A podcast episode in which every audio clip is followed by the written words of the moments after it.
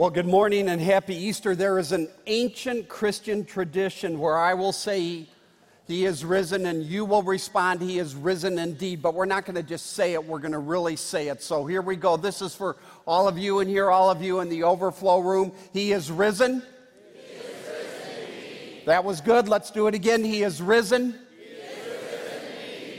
Life changing, world changing, paradigm shattering truth. Jesus Christ on that very first Easter was raised from the dead. Now, over this weekend, because this is so much fun, I yesterday had a lot of jelly beans, some chocolate covered strawberries that Rhonda's making, so I'm still on this sugar high. So bear with me, I'm going to talk fast. And before we get into this, I want to show you one of the most beautiful grandchildren in the whole world. So, Rhonda, stand with Lucy. This is our granddaughter, Lucy.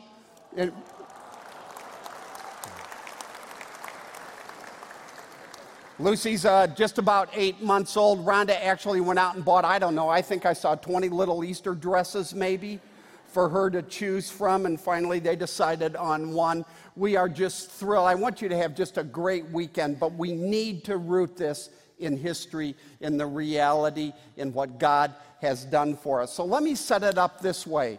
Uh, in 1985, a sociologist by the name of Robert Bellah wrote a book entitled Habits of the Heart on American culture, on our culture.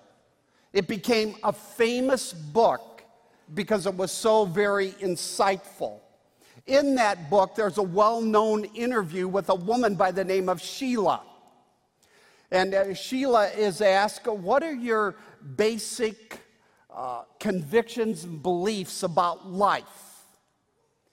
And she responded this way She said, My religion is Sheilaism.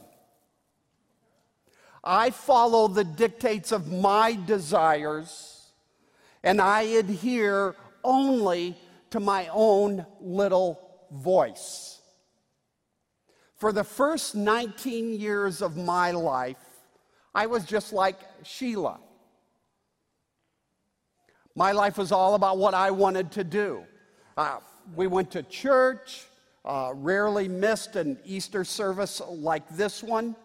But man, I want to tell you, under the surface, I was a master of my fate, I was the captain of my soul. And my life was all about my desires, what I wanted to do, and when I wanted to do them. As a matter of fact, uh, when I was in high school, uh, there was an old song uh, that came out, it wasn't old then, by Carly Simon entitled You're So Vain. And my sister, all through high school, said, Rob, that song describes you to a T. To a T. Funny. Play it again. Yep. That was me. Then in college, about halfway through college, I uh, met some people whose lives have been totally changed by Jesus Christ uh, some sharp guys, Stanford graduates. And we spent months discussing Christianity, debating Christianity. They gave me a bunch of books to read by uh, uh people I'd never heard of, like C.S. Lewis and Francis Schaeffer. And then I woke up one day and I realized that everything Jesus said had to be true because you, there is no way to explain away the crucifixion and resurrection of Jesus Christ. And my life totally changed. God intervened, God showed up, God saved me, and there's been no looking back, and now that was a long time ago. Now, we all know that today in America, that this Sheilaism, this meism is rampant. As a matter of fact, you, you, could argue it's the dominant religion in America today, at least functionally. We're all about ourselves. Bellah calls it expressive individualism. But I love you and I, I, I want to warn you. Meism overpromises and underdelivers. And ultimately, it will rot your soul. And if you want life, I mean real life, I mean abundant life, uh, significance, uh, love, uh, freedom, It, it is not found in you living only for yourself. Actually, it's found in you dying to yourself, following Jesus, because you have become persuaded of the centrality of the crucifixion and resurrection of Jesus Christ in human history. Now, I know for many of you here today, that's a, that's a leap. It sounds like a, a, a foreign country. So I want to unpack that. And I want to unpack it by talking about uh, three reasons I believe in the resurrection. And I'll give them to you and then we'll go through them. Uh, the first is because the resurrection is a world changing, paradigm shattering historical event. The second is because the resurrection uh, restores divine connection, love. And the third is that the resurrection is the only hope in a world of increasing terrorism and danger. So let's read one of the resurrection accounts. If you have your Bibles or want to turn on your Bibles or grab a Bible in the rack in front of you, we're going to look at the last chapter in the Gospel of Mark, Mark chapter 16. There's four Gospels Matthew, Mark, Luke, and John. We're looking at Mark 16. It's page 1022 in uh, the Bibles in front of you because Mark's account is the shortest account, it's the most direct account. So let's see what Mark has to say. I'll make a couple comments as we go. Eight verses here. Verse 1. Mark chapter 16. When the Sabbath was over, Mary Magdalene, Mary the mother of James, and Salome brought spices so that they might go to anoint Jesus' body. Very early on the first day of the week, that would be Sunday, that would be Easter Sunday, the first Easter Sunday, just after sunrise, they are on their way to the tomb. And they ask each other, Who will roll away the stone from the entrance of the tomb? But when they looked up, they saw that the stone, which is very large, had been in fact rolled away. Now I want you to see a couple pictures. Archaeologists, these are burial tombs in and around Jerusalem. Archaeologists have uncovered hundreds of these in and around Jerusalem, the greater Jerusalem area, uh, that date back to this period but only a few, like the two I'm showing you in these pictures, eh, have um, rolling stones because a rolling stone was a first century luxury. And we are told in the other gospel accounts that Jesus was buried in the tomb of a wealthy man. Only wealthy people could afford these rolling stones. Now, look at this third picture. This is a, picture I took when we were in Israel on one of our uh, trips. Uh, the tomb obviously doesn't have uh, Rolling Stone, at least it doesn't now, a couple thousand years later. But one of the reasons I want you to see this is because inside this tomb there's both a right and a left, uh, left and a right chamber. That'll become important in just a second. But also because many people believe this was actually the tomb in which Jesus was placed. I'm not so sure about that. There's a big debate about it. Not sure we really know, but I, at least I wanted you to see in your mind what this looks like uh, because archaeologists have uh, uncovered just incredible things, and, and we need to see those. Let's keep reading verse 5. As they entered the tomb, they saw a young man dressed in a white robe. Now, notice sitting on the right side. There was a left and a right side, and they were alarmed. Now, the other gospels tell us this young man is, in fact, an angel. Here, an angel shows up whose appearance, the other gospel writers tell us, was like uh, lightning, and his robe was as white as snow. Now, verse 6 the angel speaks, Do not be alarmed, he said. That's a good thing to say. I would have been. Uh, you are looking for Jesus the Nazarene who was crucified. He has risen. He is not here. See the place where they laid him. But go tell his disciples and Peter, he is going ahead of you into Galilee. There you will see him, just as he told you. Trembling and bewildered, the women went out and fled from the tomb. They said nothing to anyone because they were afraid, like we all would have been. So, number one, world changing, paradigm shattering historical event. let me set it up this way. So many people today, so many of us today, believe the resurrection never really happened. Uh, couldn't have happened. Things like that don't happen. They say we can't take this literally. Uh, instead, this is a, a spiritual message about hope. We need hope. And the disciples wanted to believe in Jesus, uh, so they created this legend about the bodily resurrection of Jesus to support their belief. Now, interestingly, this is what my church and my family, what we all believed growing up. But the historical evidence, I almost said hysterical evidence, uh, historical evidence, uh, uh, flies in the face of that, as well as the way this is written. Now, let me just show you a couple illustrations of that here from what we have just read in just this one gospel. Notice how Mark begins. Notice Mark begins by mentioning the names of not just one, not just two, but three different women. Now, in ancient literature, remember this is 2,000 years old almost.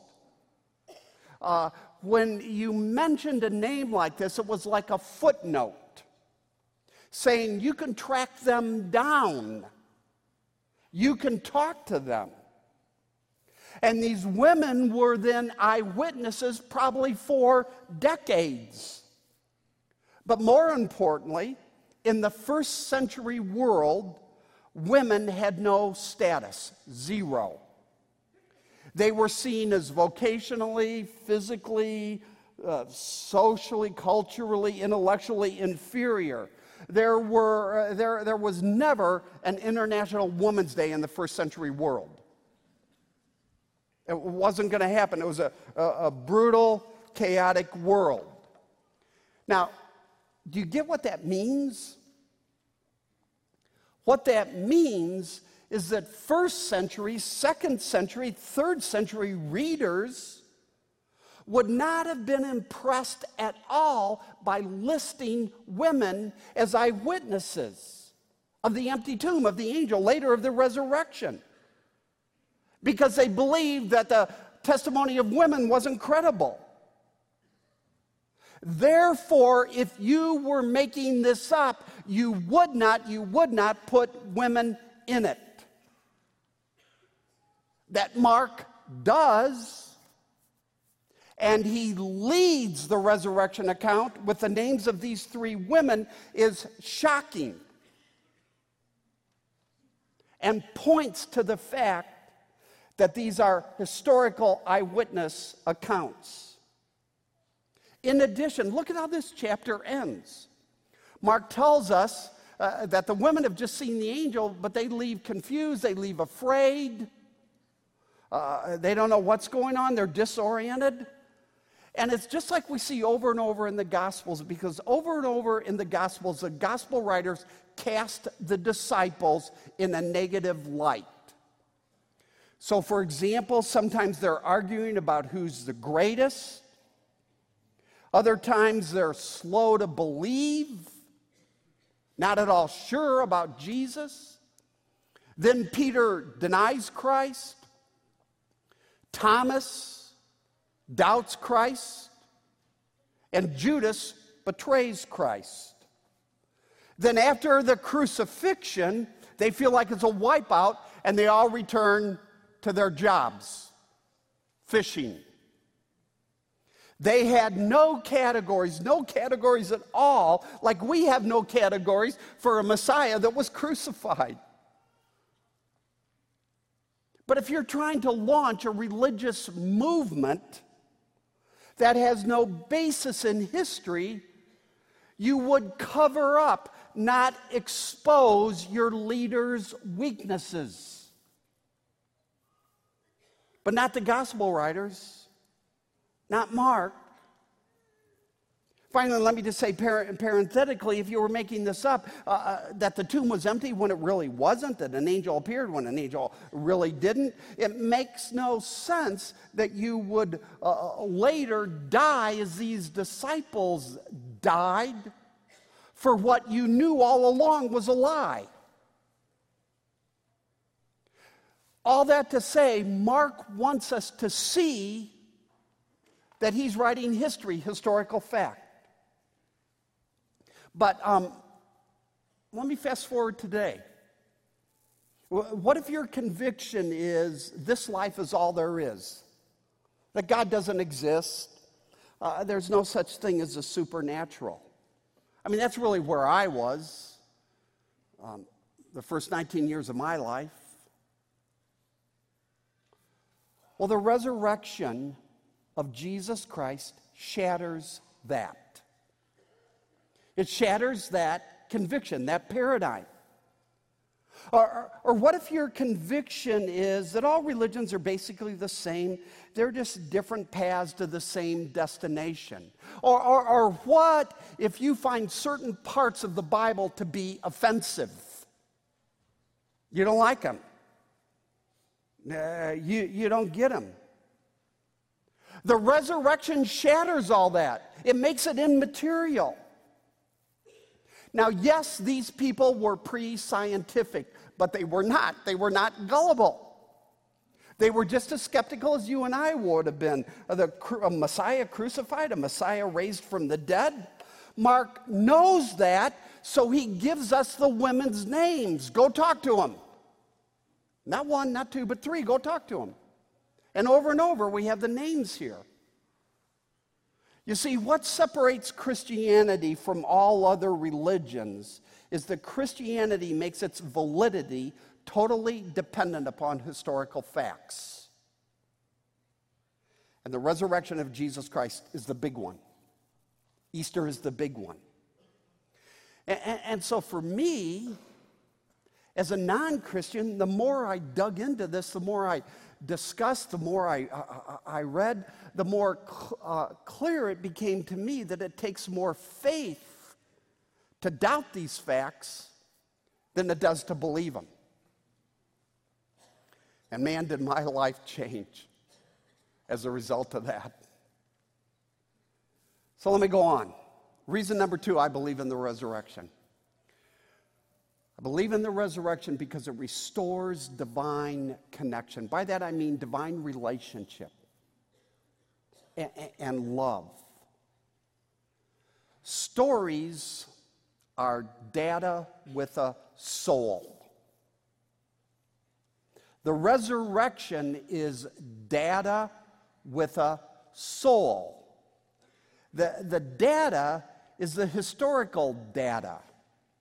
The testimony of the disciples, the changed lives of the disciples, the emergence of the early church uh, from nowhere, the eyewitness accounts, the fulfillment of prophecy, the empty tomb, all of that is historical data, the, the data. But the soul is that God loves us.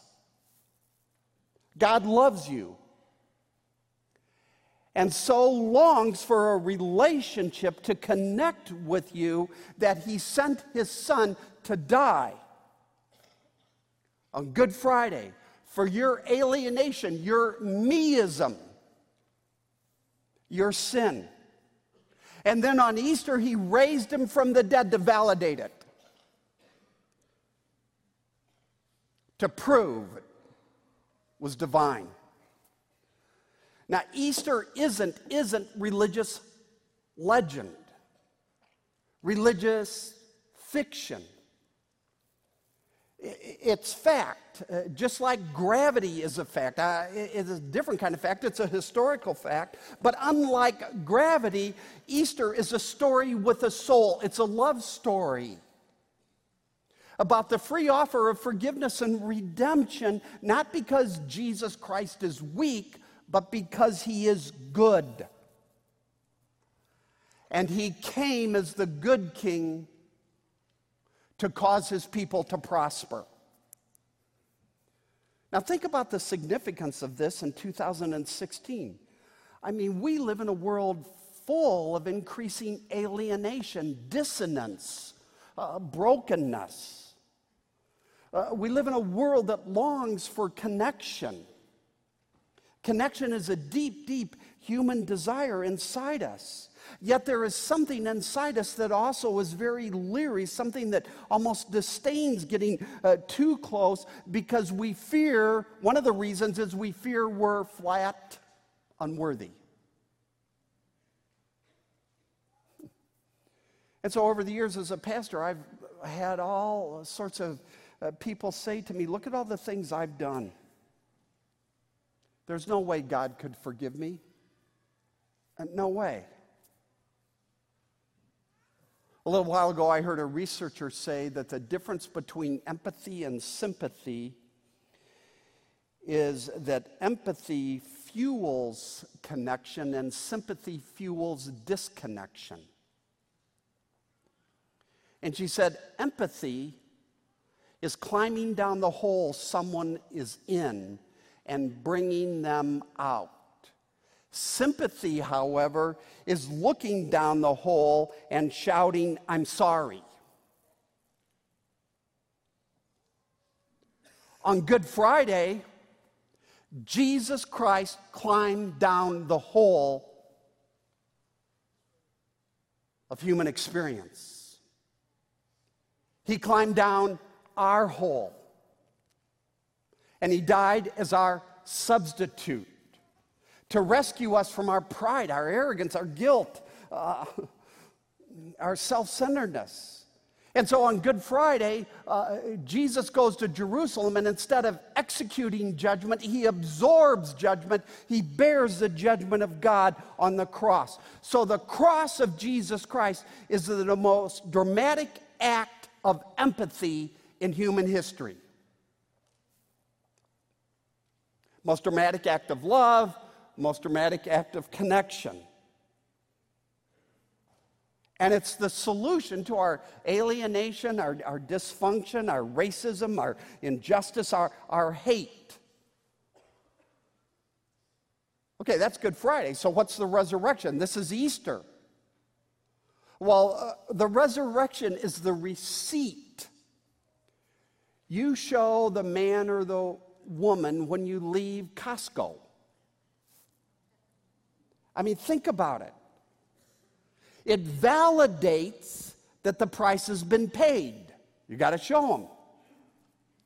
The resurrection then is the cosmic receipt written across human history that says sins have been paid for, paid in full. Uh, what am I saying? What I'm saying is the forgiveness, the righteousness, the eternal life God offers a sinful, fallen, self absorbed humanity through the death of Jesus Christ worked. That's the point of the resurrection. It worked, it validates it. And it means if we believe, we're free to go. So the resurrection is a receipt you show. Now, for you monopoly buffs, uh, uh another way to say it is the resurrection is the get out of jail free card. It, meaning acceptance and uh, a relationship and love with God can be ours. Now, we actually see this here in a vivid way. Uh, it, it's just small, it's just little, uh, but the significance is, is large. Look at verse 7. In verse 7, the angel says, Hey, go tell the disciples. And then he mentions by name Peter. Peter, what had Peter just done? Peter had just denied Jesus three times. Next to the betrayal, uh, uh, of Judas, Peter's uh, denial is the greatest failure of all the disciples ever. But the angel doesn't say, okay, go tell Peter he's done. The angel doesn't say, hey, go tell the disciples we're, we're tired of their unbelief, we're tired of their bumbling idiocy, and we're going to get new and better men. No, the angel says, Go tell the disciples, and then he mentions Peter by name. It's an incredible picture of God's heart. God's longing to forgive, longing to connect, longing to draw us into relationship. Again, not because he's weak, but because he's good. And God knows we're all Peters. I'm a Peter, you're a Peter. Uh, God knows that our faith is fragile. Uh, I mean, think about it. All it takes is a flat tire, and we're 75% of the way to atheism. I mean, how in the world could this happen to me? Obviously, God doesn't exist. That's the way we are. And so Peter here is about to turn in his discipleship card. I've denied you. He is racked with guilt.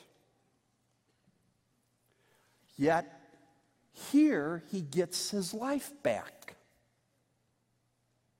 So, what I'm saying is, I believe in the resurrection, the bodily resurrection of Jesus Christ in human history, not just because of the arguments, but because of my experience. What has been my experience? Well, the resurrection has given me the experience of love and acceptance and connection beyond my wildest dreams. And it's been going on for decade after decade. I mean, my God holds me in the palm of his hand. And I know it. And I feel it. It's an ex- existential reality in my life. And it's not irrational, it's supremely rational. So we, we've been hardwired for connection. Uh, don't miss this weekend. Good Friday, Easter is how we get divine connection back, how we experience ultimate love. Now, third, in light of what's going on, I, felt compelled to uh, talk about this. I'll be talking about this more in the, the weeks to come. But we need to understand that it's the resurrection alone that offers hope in a world of increasing terrorism, danger, and chaos. Otherwise, it's going to wipe us out emotionally. And so I want to say a couple things about this, and I want to begin by saying from the beginning of the Bible to the end of the Bible, the Bible treats suffering and evil, a tragedy and atrocity with utmost, utmost seriousness. According to the Bible, it's a, it's a really big deal. And the Bible also warns of growing worldwide evil telling us that the last days of human history will be eventually catastrophic. Now, just a few days before Jesus was crucified on Good Friday, he looked into the future and talked about this. Look at these sobering words. Jesus said, Nation will rise against nation, kingdom against kingdom. There will be famines and earthquakes in various places. Then, and here he's speaking to Christians. And we as Christians tend to be wimpy when it comes to persecution and suffering. Then you will be handed over to be persecuted and put to death. And you will be hated by all the nations because of me. Many false prophets will appear and deceive many people. Because of the increase of wickedness, the love must, or the love of most rather, will go grow cold. But the one who stands firm to the end will be saved. Now, there's a bunch of things Jesus is saying, but one of the things Jesus is saying, and man, uh, for those of you that know Jesus Christ, I want you to hear me. He's saying evil should not surprise us. He's saying the world is not getting better. You see, the, the, the problem isn't education or politics or economics. Uh, the problem, according to the Bible, is the human heart. Look at Jeremiah 17 9. Uh, the heart is deceitful above all else and beyond repair, beyond cure. So we have a terrorist problem today because we have a human heart problem. The human heart, according to the Bible, has an enormous capacity for evil. One of the reasons I believe in the Bible is because of its realism, realism on this point. Now, uh, let me continue. Many, many, people today say, you know, the reason I can't believe in God is because of all the suffering and all the evil, because of stuff like this. And, and, and what they're saying is if suffering and evil exists, then God can't exist. I mean, how could a loving and powerful God uh, conceive of or, or, or permit this?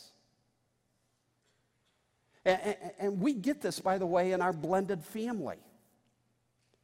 I mean, we lost uh, spouses to not just cancer, but to brutal forms of cancer. But there, uh, there, there's a problem with this view, and, and I want to help you understand it. You, you, see, the problem is a person who refuses to believe in God uh, has no basis for saying that evil disproves the existence of God because they know have no basis for making a meaningful distinction between good and evil. If God doesn't exist, how can we call anything good or evil, including terrorism? Moral norms can only come from a personal absolute. So, what I'm saying is, if God doesn't exist, there's no ultimate morality. All we're left with are social constructs, which are arbitrary and temporary. Bombing a subway doesn't disprove the existence of God any more than a storm disproves the existence of the sun. Instead, your innate revulsion of it, my revulsion of that and racism and hate and, and murder and poverty and on and on, affirms the existence of God just as our uh, uh disdain for rain affirms the existence of the sun. And, and so be careful here. The one does not lead to the other. But let, let me conclude with this. Let me just say it more personally. This terrorism in Europe, the political chaos here in the States today, is making us fearful. We're, we're rattled. Uh, we don't like it. We don't know what to do, so we're anxious. Uh, people are, are, are depressed. They're, we've been knocked off center. And I want to say this to you in love. Why? Because our hope is misplaced, misplaced. Because our hope is superficial. In verse 6, the angel says to the women, Do not be alarmed, he is risen. The resurrection means there is hope. The crucifixion and resurrection of Jesus Christ means there is no ultimate hope in government, no ultimate hope in humanity, no ultimate hope in, in politics. The hope is in the redemption, the reign, and the rule of Jesus Christ. So the angel says, Don't be afraid. Hope in Jesus. Following the resurrection, near the end of Jesus' earthly ministry, Jesus made an incredible statement. He said, All authority in heaven and earth has been given to me. All authority and heaven and earth has been given to me. Now, if the resurrection is true, that statement is true. And what that means is that right now from heaven, Jesus is reigning, ruling over everything in heaven and everything on earth. And you say, well, he's not doing a very good job. And the Bible says, well, his agenda is really different than ours. and he is working all things, all things together for good. So Joseph, way back at the beginning of the Old Testament, could say to his brothers, You meant it for evil, but God meant it for good. God is working all things together for good. And the point, uh, the bottom line of Easter is that Jesus Christ is alone the hope of the world. So, our hope, or let me say it this way hope isn't the absence of terrorism, it isn't the absence of political chaos. It's a Savior who transcends it, who overcomes it. And frankly, it's, it's impossible for us to overcome our worry. Next Sunday, I'm going to be talking about this emotion of worry because worry is such a big deal today. It's impossible for us uh, uh, to overcome this on our own. And so God gave us His Son. And it's in looking into Jesus, believing in Jesus, that we move beyond what's going on inside us. And so, uh, if you're here today and you haven't come to Jesus, I want to invite you to come to Him now. If you're not ready, that's fine. But if you are, and if God has been speaking to you this morning, man, I want to invite you to say yes to Jesus Christ and to embrace Him by faith, receive Him by faith as your Lord and Savior, depending upon Him to forgive you and to change you from the inside out. And I promise you, He will. I mean, He did that in my life, and He will do that in yours. Let's pray. Father, we are amazed at this weekend. And by that I mean Good Friday, the events of Good Friday and Easter.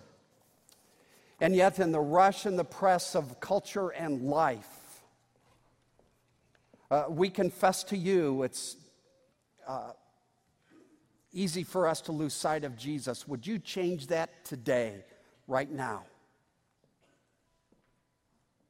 Would you open our eyes, our minds, our hearts? that we might see the supremacy of Jesus Christ, who rules over everything. And I pray for these children, these students, um, these adults that are here, and ask God that you would give them saving grace and mercy in a crazy, troubled world. In Jesus' name, amen. And let's stand.